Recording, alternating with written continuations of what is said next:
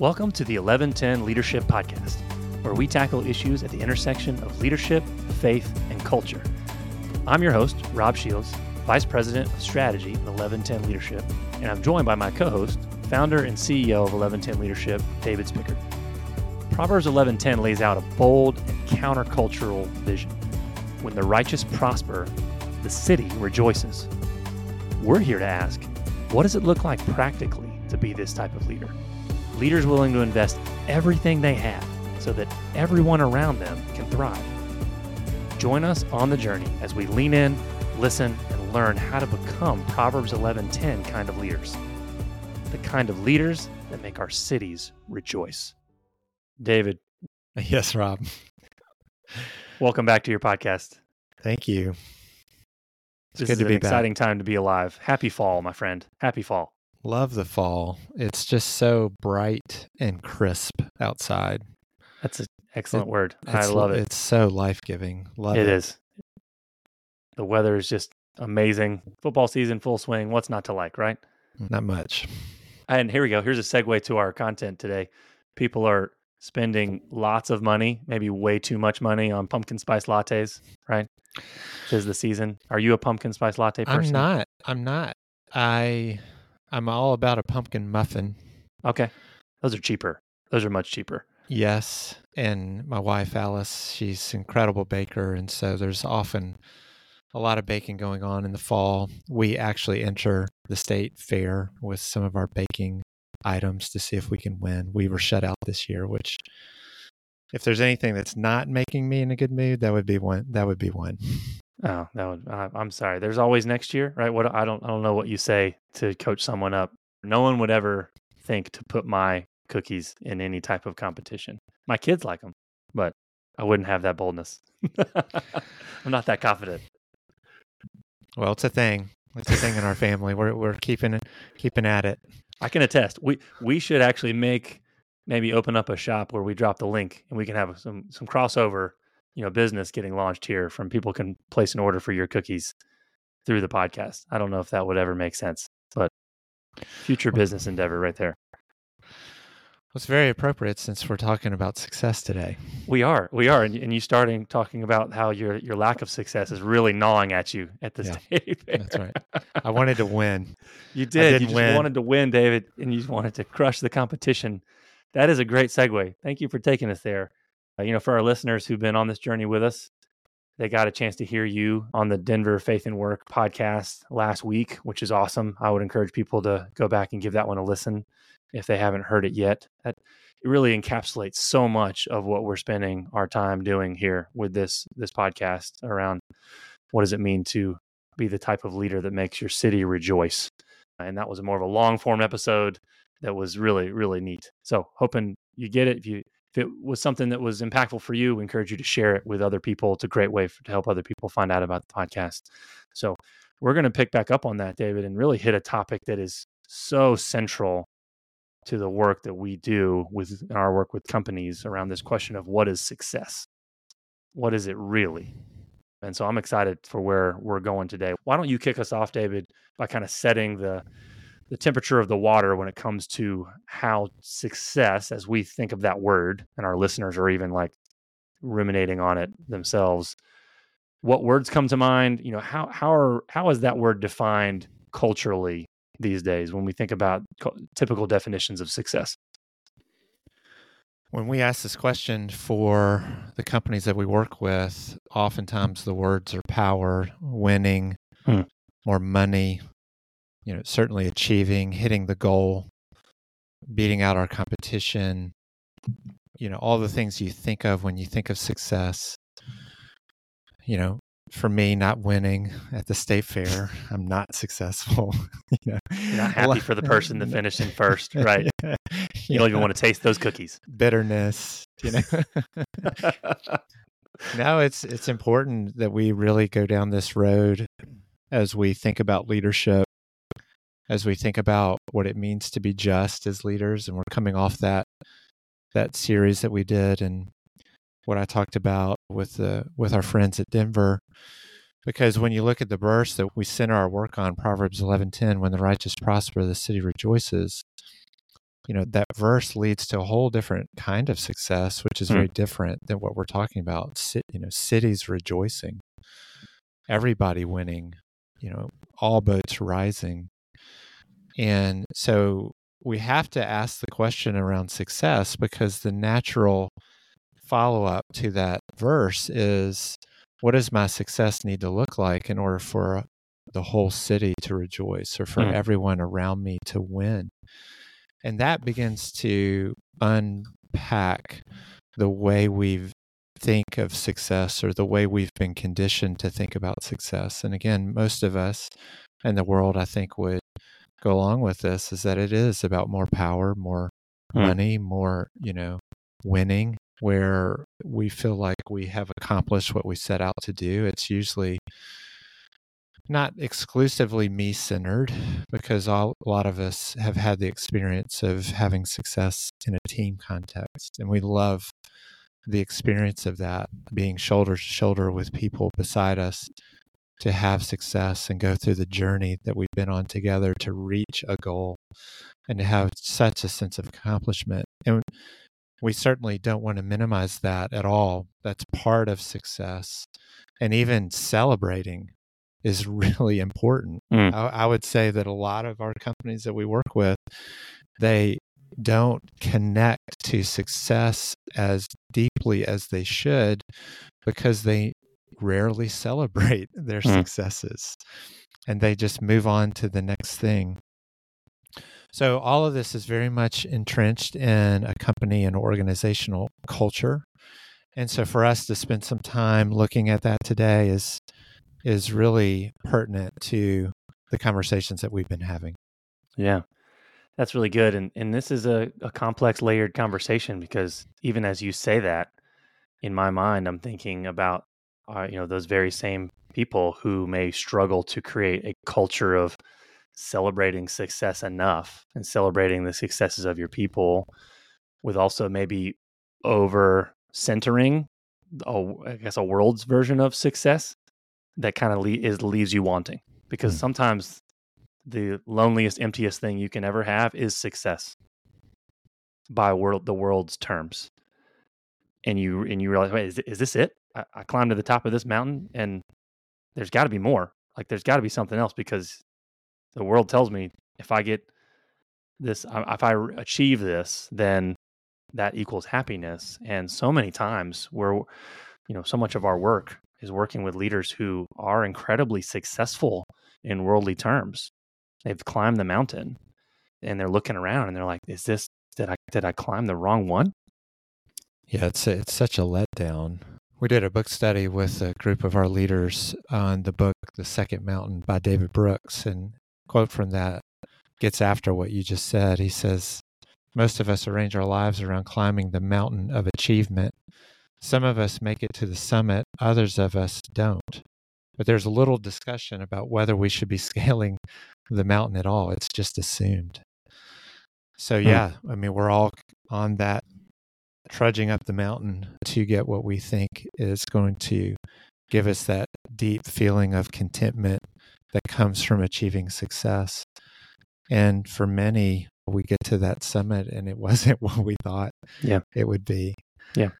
So again, I think God gives us a, a much broader vision of what success can look like that it can be quite transforming, but it's going to cause us to untether from some things that we normally think we need to pursue in order to have success. Yeah, let's let's camp out there for a second because I do think, you know, obviously going back to the importance of having a compass on this journey. Like, what is the compass? What what is the definition for success? If this version of the world is left us wanting, where what compass do we need to use? Typically, in these episodes, we'll end up inevitably going back to what what Scripture says. So, when you think about the way success is talked about in the Bible, how does that differentiate from the way we maybe experience success? Like this whole thing of it's just assumed. You know, this might be water, like we talked about with in cultural competency that we just we don't even realize we're in because it's the only thing we know. So if we you're going to pull us out of that to give us some perspective, on our situation here. Paint that picture for us, David. Yeah, well, I think if we're coming from a biblical worldview, there are two ways to think about success. One is we already have it. Hmm. And two is how do we pursue a deeper understanding of success? So first, we already have it. Like if we're if we're loved by God, if Hmm. He's justified us, if we understand that all of our deepest need has been paid for on the Hmm. cross, The mountain's been climbed for us. Yeah. Yes, and the the the gap that we have in in being able to have fellowship with the creator of the universe that Jesus paid for by taking the penalty of our sin, then there's no greater success than Mhm. that. Mhm. And that's a gift that's been given to us, not because of any achievement or any mountain that we've had to climb, but because He has been good to us and He loves us. And so, if we're loved by God, we're incredibly successful. And therefore, there is a contentment that we can have Hmm. that gives us a sense of peace that passes all understanding. And so, no matter the circumstances, we can have a deep sense of uh, calm and rest, which Mm. we've talked about. Yeah. We have joy in circumstances, you know, not happiness necessarily. Happiness is usually based on circumstances. Right. Joy, joy is not based on circumstances, having the joy of the Lord. So that whether we're in plenty or in want, or we're having good times or we're having real challenging times, there's a deep sense of joy that we have at all times. And the, the understanding that our worst case scenario is eternal bliss in a perfect world with our loving, all powerful Father, Hmm. where we're in a world that works. And I can't wait for that. Hmm. So that's the success we already have. And then there's the second piece, though. We don't just rest on that. God gives us, you know, a mission in life to pursue. When Jesus came, he came to usher in his kingdom on earth as it is in heaven. And so our role then is to pursue that for ourselves and for the people around us to have foretaste of, of God's kingdom on earth as it is in heaven. So the way we think about success, instead of success as winning, we think of success as flourishing. Mm. What does it mean to have everyone around us flourish? And what does that begin to look like? In one of our previous episodes, we touched on this very briefly, but it's instead of it being individual, it's communal. Instead of it being about winning and a win lose dynamic, it's about equity and everyone winning around us. And instead of it being competitive, it's restorative. So we're talking about a communal, equitable, restorative success where everyone wins. Now, that can be pie in the sky. And I realize that because we live in a broken world, that that can be something that we really won't ever attain, but we are called to pursue that. Hmm. And along the way, we will have opportunities where this deep sense of fulfillment and contentment and peace and success that looks like flourishing will be part of our experience. Yeah, I I think that what I love about what we're doing, the work of 1110 leadership, is this integration that you spend a lot of time on your book of this two sided coin of justice and thriving. And to pursue being just is the path to thriving. It just it just looks differently than what we think. And it really this is a parallel conversation. We think about success, you know, we can use those terms almost interchangeably in some ways but that's, this is a huge shift. I mean, these are these are wor- words on a page that are fundamental shifts in thinking. Because when you're living in a world that is win lose, and and success is defined as if for me to win, others have to lose. To shift towards flourishing is pretty pretty drastic, and I'm sure some folks listening, especially in the business community, that it can feel that win lose dynamic feels so real every day. And and they don't really control the terms. They're working with partners or vendors who may not even share these values. Can you speak for a minute on how how do you because these are not an it's not an either or, it's a both and, right? We're not saying be just and just forget about success. And we're not definitely not saying go chase the world's version of success and forget about being just. So if we're trying to integrate those two and pursue success as flourishing, how how does a business leader in today's world in that climate and in, in those waters remain competitive? Yeah, when we're talking about success as flourishing, you have goals and ways to measure that success that are very different from those that you're in competition with or throughout your in- industry. There's a lot of talk about, you know, the bottom line and then the triple bottom line and, you know, all the things that we measure. And you have to be profitable. So you don't want to throw that out. You've got to be in a place where you're growing and able to uh, provide uh, for your employees and have a business that's that's thriving. But if you have measurements that are for other people and uh, other outcomes that are not typical in your industry, it's going to be very difficult and challenging to do. And we talk about leaders having to be world class in order to pursue a success as flourishing model because you have other things on your plate that you have to pay attention to. Things that come to mind that answer your question is leaders who want to remain competitive and pursue a success as flourishing uh, goal. They have to be operationally excellent. They have to find ways to minimize some inefficiencies within their operations, to find uh, opportunities to, to cut costs while still investing in their people.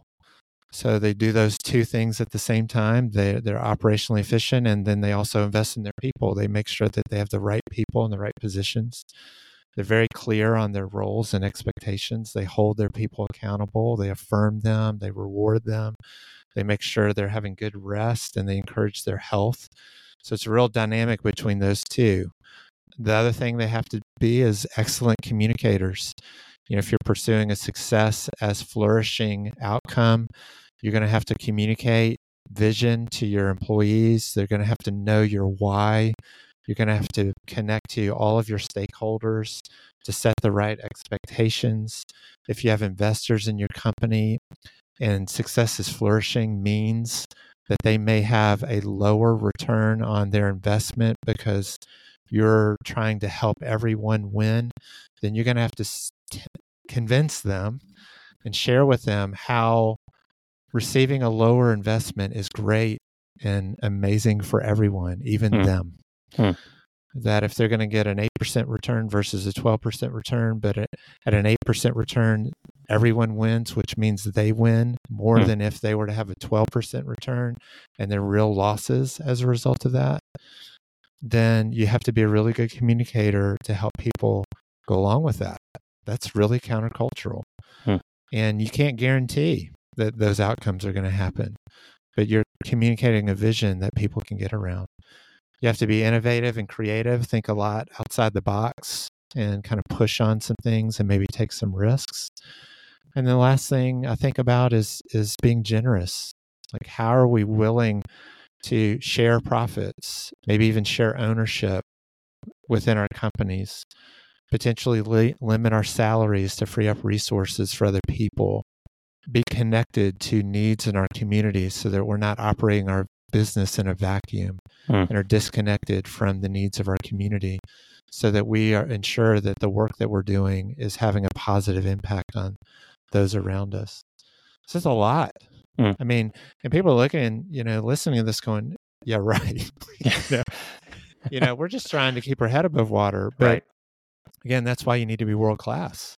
Because hmm. I mean, we're in this world for you know, this is our moment, hmm. and there there are big challenges ahead. And my guess is people want fullness of life, hmm. and God has given us the formula for how to do this. And it's we've we said it's downward mobility, it's disadvantaging ourselves for the advantage of others, it's decreasing so that others increase. And you can do that and still be competitive. Hmm. It takes a lot of savvy and understanding and emotional intelligence for leaders to be able to do that. But I believe it can happen. We've seen it happen. And there are leaders out there who want to make it happen. And it's it's fun to be Hmm. on that journey with them. And I would add, you know, to that list, leaders who move towards this conversation from a deep sense of success. And by success, as you earlier defined it, meaning acceptance, knowing they've already won. That's right. They've already won. And so you go out and you have that doesn't kill ambition. It actually redeems it, it restores it. It makes it less about, I actually am going into this conversation or this business and my cup is full. I don't have to get any type of result with this. And it means I can have open hands, right? About where the future of this business, knowing that ultimately it's God's. Everything I'm and I'm a steward. And the the highs, I'm I'm I'm humbled in the highs and the lows don't crush me. And you know, Tim Keller talks about this as well. I mean, this this 100% affects and correlates to our ability to rest as leaders because the curse of worldly success is it's all on you, which means you can never stop. But if it's not, if that's not the real definition of God's, you know, as he maps out in the Bible, then we actually have the ability, it frees us to sleep, to rest, to to cease, right?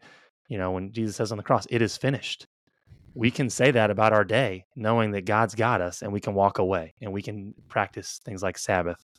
And that honestly, when we talk to leaders, David, who practice this, it doesn't take away from their work. It ignites their work, right? It it it activates their business. And I'm not this isn't a up and to the right promise of do these things and you will actually experience Mhm. more monetary success because it's really an act of faith saying it, it might not end up that way. You that is a risk and your business may fall behind, but ultimately that's not yours to decide and control. Ultimately. Yeah. Uh, and letting go of that is is true freedom. As Christians, we throw those words around pretty easily. It's it's one thing to say them, it's another thing to truly internalize that that our we already are successful and that we can operate from that place of contentment like you just described. And so that everything else is bonus. Hmm. You know, it's we're good. Yeah. It's going to be okay. It's going to be okay. We're okay. We're okay. And I know I'm saying that to listeners who are have a lot on their plates and are very stressed out and can't just let those things go because they have expectations that they need to meet. And we're we understand that. We're not we, again, we don't want to be flippant about this. Hmm. And there are expectations out there that we're all under, some more than others, about how we have to meet those that we work for and or the people that are have taken risks on us but man if we can get to that point of understanding that we're secure and our future is secure then thinking about success is totally turned upside down Hmm. and it gives us a freedom in our work that hopefully allows us to experience the kind of fullness we're talking about Yeah. and to, to really thrive at work, right? Yeah. Well, I love this. I think this is a this sets up for our next episode really nicely because you can't really talk about success without talking about money, right? Because those are inextricably linked. And so we're we're going to keep on this pulling on this thread as we talk specifically next week about what does it mean to steward our money well when it comes to pursuing this version of success. So as we land the plane here, David, what what bottom line would you leave to our listeners on this topic of success? Yeah, to build off of that, you know, success equals money, money equals success. That's the way we would define it for many of us in our world. So I think my bottom line today and, and teeing up our next episode is how do you feel about money? Here are some self audit questions as we begin to think about the way we feel about money, how we use money. Do you think about it often? Does talking about money leave you guilty or ashamed, or do you feel proud when you think about money? How much money do you have? Do you wish you had more money than you have? Do you feel like you have enough? And then do you hold on to your money? Do you find yourself being stingy? Or do you hold your money loosely and are free to be generous with those around you? So, we can't talk about success without talking about our money. And that's where we start to step on each other's toes. And so, stick around because that's what we'll talk about next next time how money enters into this equation and the ways that we need to think about it. Love it. That's great. Thanks, David. Thanks, Rob. To learn more about 1110 Leadership, visit our website at 1110leadership.com. That's the numerals 1 1, then spelled out T E N leadership.com. That's 1 1 T E N leadership.com. There you'll find more resources to equip you on the journey of becoming an 1110 leader. You can also get connected to our growing leadership network. If you've enjoyed this episode, share it with a friend. To help others find us, you can also rate and review us on Apple Podcasts or wherever you listen to podcasts.